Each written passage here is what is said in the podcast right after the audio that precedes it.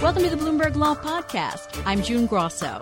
Every day we bring you insight and analysis into the most important legal news of the day. You can find more episodes of the Bloomberg Law Podcast on Apple Podcasts, SoundCloud, and on Bloomberg.com slash podcasts. The Supreme Court refused to undercut efforts to clean up insider trading on Wall Street this week. The justices rejected an appeal in the largest insider trading case ever brought against an individual, and former hedge fund manager Mathew Martoma lost his chance to shorten a nine-year prison sentence. Joining me is Peter Henning, a professor at Wayne State University Law School. Peter Martoma was convicted in 2014 for using tips to make $275 million for his employer, SAC Capital Advisors, on trades in two pharmaceutical stocks. What was his argument before the Supreme Court? The key focus of his argument was that earlier Second Circuit decision, uh, United States versus Newman, that there was no personal benefit. He had established a relationship with a University of Michigan doctor who was conducting a clinical trial and learned from him that, in fact, the trial was going to be unsuccessful. But he said, look, there, there was no benefit there, and therefore I should not have been convicted. The Supreme Court, in another earlier decision, had said that well, as long as there is some type of personal relationship, that can be enough. And the Second Circuit found that there was enough of a personal relationship that they upheld in a two to one decision Martoma's conviction. So the justices refusing the case leaves in place that Second Circuit decision in Martoma's case. Does that decision actually widen the definition of who can be prosecuted for insider trading?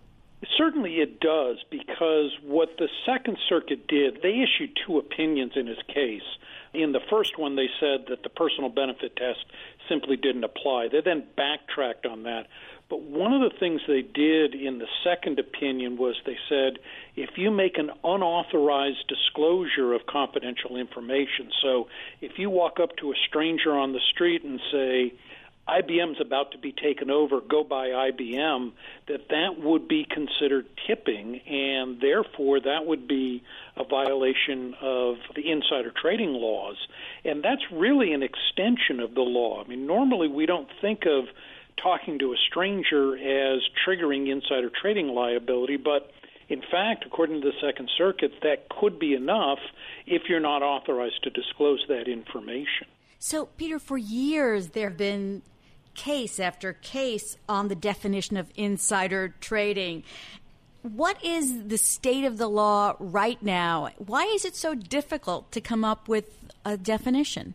Well, I think that because this is judge made law and judges sometimes tinker with it, it's hard to say exactly what it is. Now, in about 80% of the cases, it's fairly straightforward. It's really the 10% on the edges where it can become more difficult. But, for example, uh, Judge Jed Rakoff, who's one of the most famous district judges in the insider trading area, said really insider trading law is quite simple and that judges have made it far too complex and so, in his view at least, it's really very straightforward that if you have confidential information, if you give it to someone else and you get some benefit back, and it could be a warm, fuzzy feeling for that benefit, then that's enough. And that can establish insider trading liability. So, because it's judge made, you know, judges aren't always very clear in their opinions. Well, the fact that Judge Rakoff says that it does not bode well for Sean Stewart, an investment banker whose conviction for passing insider tips to his father was overturned after he spent a year in prison on a three year sentence. Prosecutors are retrying that, and it's coming before Judge Rakoff. That's right. Well, it was reassigned from Judge Swain, and she withdrew from the case, and now it has come up in front of Judge Rakoff who is, although he has a reputation of being tough on, for example, the SEC, he has a fairly clear view of what constitutes insider trading, and so for Sean Stewart, this might not have been the best judge that he could draw, or at least not the most favorable judge, although it, it's not going to be an easy case for the government because This was a case in which they had a recording about how his father said, I gave this to you on a silver platter, but then his father later contradicted that. And so, really, it's going to be an interesting evidentiary fight in Mr. Stewart's case as to who is the jury going to believe. So there doesn't have to be a quid pro quo there, or the quid pro quo could be I'm doing something nice for my father, and that's the warm and fuzzy feeling. That the warm and fuzzy feeling. Uh, yeah, I mean, the Supreme Court has never said that, but it said if you, you know, if you tip off a family member, and that was in the Salman case in which they upheld a conviction. It was two brothers who were very close, and the court said that's good enough for the quid pro quo. You don't need a bag of cash like in the Ivan Boesky days. If it makes you feel better, if it's a gift, then that can be good enough. So, Peter, there is another attempt to try to clarify insider trading with a bill. Tell us about that. Well, it was passed by the House Financial Services Committee. It is an effort to actually finally legislate a definition of insider trading but if you read the bill, it actually expands what is going to constitute insider trading.